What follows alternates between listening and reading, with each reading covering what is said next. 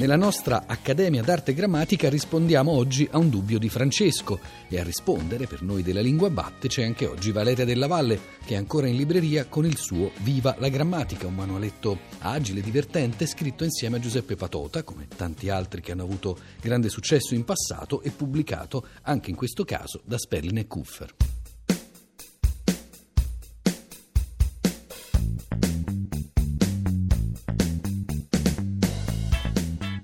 Buongiorno, mi chiamo Francesco e sono di Milano, ma in questo momento vi chiamo dalla bella Sicilia.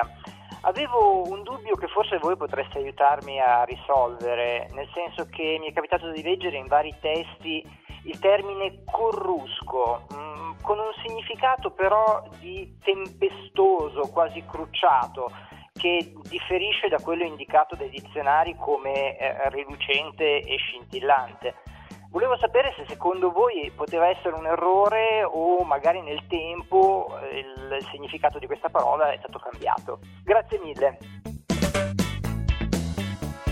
il significato di corrusco eh, non è cambiato e eh, direi anche che deve rimanere lo stesso, cioè quello che hai citato, risplendente di luce vivissima, eh, rilucente, scintillante, fiammeggiante e in senso figurato splendente di bellezza. Ora chi ha eh, letto ancora a scuola le traduzioni dai poemi omerici di Monti e Pindemonte è abituato a questa parola, è abituato quindi a all'uso di corrusco con riferimento alle armi, oppure ehm, è abituato all'espressione corrusco di gloria, ma certo è anche vero quello che tu dici, cioè che se ne va perdendo eh, il senso, il significato. Aggiungo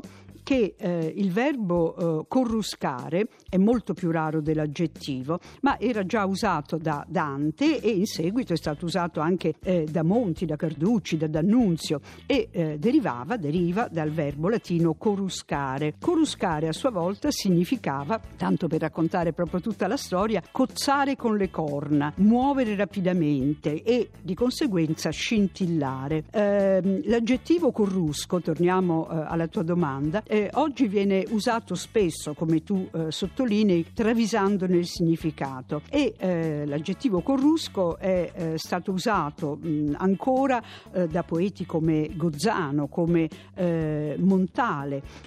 ma anche con il significato che citavo all'inizio, quello di splendente di bellezza, è stato usato ancora da Carlo Levi in Cristo si è fermato a deboli. Ecco, motivo di più, viste le citazioni illustri per usare corrusco col giusto significato e possibilmente solo con quello.